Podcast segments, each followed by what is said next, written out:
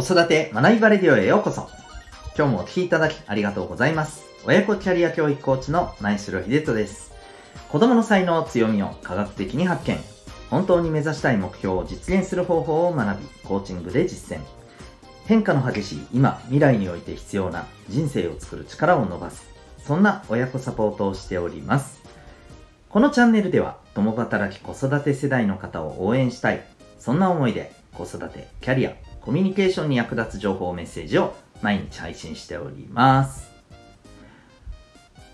さて、今日はですね、えー、571回になりますね、えー、AI 先生も近いかもというテーマでお送りしていきたいと思います。また、この放送では毎日が自由研究探究学習施設 Q ラボを応援しております。それでは今日の本題でございます。まあ、今日の本題というか、もうタイトルそのままなんですけどね、もう AI が先生になる日もそろそろ近いんじゃないかなというふうに感じる記事がございましたので、えー、この記事のことを共有しながらですね、感じたことをね、伝えていきたいなというふうに思います。えっと、何かというとですね、まず記事がですね、これは東洋経済オンラインのですね、えー、記事でして、えー、見出しが教育において、おいて、えー、チャット GPT はどんな可能性を持つかというですね、見出しの記事です。えー、教育評論家の、えー、親の力さん、おそらくこれ、まあ、多分ペンネーム、ペンネームっていうんでしょうね。これ何ネームっていうんでしょうね。はい。まあ、あの、ビジネスネームだ。はい、失礼いたしました。えー、そうですね、ビジネスネームだと思いますけど、あの、結構ですね、この方、いろいろ SNS で発信されてらっしゃいますので、興味ある方はですね、あの Twitter などもフォローして、見てみるといいんじゃないかと思います。私も結構見てますね。はい。で、この方の記事なんですが、えっ、ー、と、もう何回もですね、この放送でも触れました。そしてもうね、もうあっちこっちのメディアで取り上げられてますからね、もうさすがに知らない方はほとんどいないんじゃないかと思いますけど、もう知らない方はぜひチャット GPT で調べてみてください。そしてぜひ、えー、触って使ってみてください。無料で使えますんでね。はい。えー、めちゃめちゃ、えー、すげえってなると思います。はい。まあ、簡単に言うとですね、えー、いわゆるあの、検索をするように、この検索のところにですね、まあ、文章でもいいんですよ。えー、質問をします。あるいは要望を入れます。うん。ね、例えば、あの、肉を最も美味しく食べる方法を教えてくださいとかですね。もう今適当に言いましたけど。うん。はい。こういうあの質問ですよね。うん。ね、北極の、えー、氷は、えー、どのぐらいありますかとかですね。はい。やったことないな。やってみようかな。はい。まあいいんですけど、えー、こういった質問を投げかけるとですね、えー、AI が答えてくれると。テキストでね、文章で返してくれるということですね。で、本当にこれ、いろんな質問に対してね、本当にきちんと返してくる、あの、非常に優秀な AI でして、まあ、ちょっとおまぬけなところもね、え、それ間違ってない？みたいなね、のも、あの、こう聞いた内容によっちゃあります。まあ、どっちかっていうと、この汎用的なえー、そうですよね、知識についてはですね、非常に優秀であるけれども、例えば、えー、それほどね、メジャーヒットしていないアニメのキャラクターについて聞いたりするとですね、ちょっとトンチンカンなことをね、返してきたりするので、まあ、その辺はね、ご愛嬌なんですけど、でも日々進化しているようで、まあ、どんどんどんどん優秀になっていくと思うんですよね。で、えー、このチャット GPT を形成している AI よりもっとね、あの上のレベルの AI もどんどんどんどんね、まあ、あの、進化して作られていくでしょうから、もっともっと優秀な、えー、こういったね、あの、機能を果たす AI が出てくると思います。で、まあ、この、えー、チャット GPT にですね、なんと、この記事の中でですね、この方はですね、えー、触れているんですが、えー、割り算をどのように教えてくれるのか試してみたということをね、書いてるんです。で面白いですよ。あの、割り算を知らない子にね、えー、教えてくださいとか、で出てきたらそれに対してもっと分かりやすくとか、えいや、まだ難しいです。幼稚園の子にも分かるように教えてくださいとかですね、え先ほどの説明を漢字を使わず教えてくださいみたいな ひたすらね、こう、食い、ね、あの、しつこく食らいついていったんだそうです。これ人間だとですね、もうええ加減にせえって言いそうじゃないですか。でもそこは、やっぱりね、えー、人工知能ですよ。AI ですよ。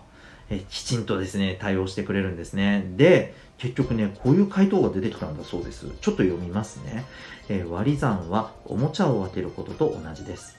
例えばあなたが4人のお友達とお茶おもちゃを分けるとします。おもちゃは8個あります。それぞれのお友達に同じ数のおもちゃをあげたいと思います。えー、どうやって分けるでしょうか？一番簡単な方法はおもちゃを4つのカゴに入れることです。それぞれのカゴに2個のおもちゃを入れます。これで4人のお友達に同じ数のおもちゃをあげることができます。つまり、8個のおもちゃを4人で分けると、1人当たり、えー、1人当たりか、えー、2個になります、えー、これを数字で書くと、8割る4は2となります。どうですか？めちゃくちゃ丁寧じゃないですか。うん。はい。こんな風にね、出てくるんですよ。もう、AI が教えられるようになるのも近いなって思いませんか？ここまで来ると。ねえ自分の学習で、えー、この問題はどういうふうに考えたらいいんですか？なんて聞いたらね出てきますよね。うん、まあそのねこのチャット GPT がなんかあれでしたっけ？あのレポートとかねこういうあの文章を書くみたいなことができちゃうからそれこそねえー、ライターさんとかね、あの大学生のレポートなんかもうこれでやれやっちゃえるからもうそれってまずくないみたいなね、なんかそんな話もね、出てましたけれども、まあこういうことまでできちゃうんですよね。うーん。で、まあこれはテキストですけれども、おそらくね、この記事でも書いてますが、今度は音声とか、もっと言うと動画付きでこれをできるように、えー、表現できるようになる AI, AI がまあおそらく出てくるでしょうね近年中に。そうなったら完全にそれで授業成り立ちません？うん。自主学習もいけちゃいません？これで。いや大変ですね本当にね。うん。まあそういうふうになるんだろうなというふうに思います。うん。じゃあそうするとですねやっぱりこうあの何がじゃあ、あのね、大事になってくるのかという話ですけれども、えっ、ー、と、こうなってくるとですね、もう 何を教えるかというよりもですよ、うん、えー、何を、まあ、こう教えられたことからですね、考えて、えー、次の課題を見つけるかなんです。そう。答えを見つけるかじゃないんですよ、多分。課題を見つける力が重要視されてくると思うんですね。はい、課題を見つけましょうということも AI ができちゃうんじゃないか？うーん。そう思う方もいらっしゃるかもしれません。まあ確かにそれも一理あるような気がします。でもね課題って結局一人一人違うじゃないですか。一人一人がしかあの自分にとって本当に大事な課題ってなかなか見つけられないと思うんですよね。もちろんそれもパッと見つけられるものでもありませんけれども。でもいずれにせよですねうんこれがやっぱりここから重要になってくるんじゃないかと思うんですよ。そう課題です。自分にとっては何が課題なのか。何を、えー、そうですね解決していくのが今自分にとって必要なことなのか。あるいはやりたいことなのか。こういったところにですね目を向けられるようにまあ本当にあの今から、えー、普段えー、お子さんとですね、コミュニケーションをとっていくことが重要なんじゃないかなと、そんな風に思います。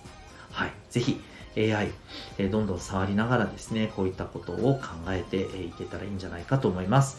えー、今日はですね、え、AI 先生も近いかもというテーマでお送りいたしました。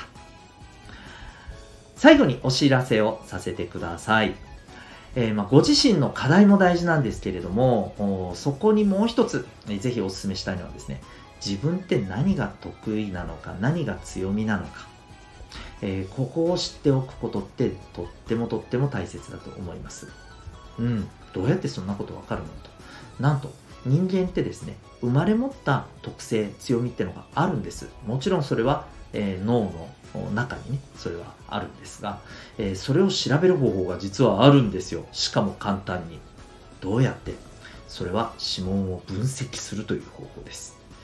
え、そんなことでわかるの？と、えー、思ったそこのあなた。えー、そうなんです。これ、占いじゃないんです。えー、ヨーロッパで200年以上研究されてきた極めて科学的なアプローチなんです。いかがでしょう？ご自身の、そしてお子さんの生まれ持った強み、特性知ってみたいと思いませんか？これ、全国どこからでもオンラインでも受講可能でございます。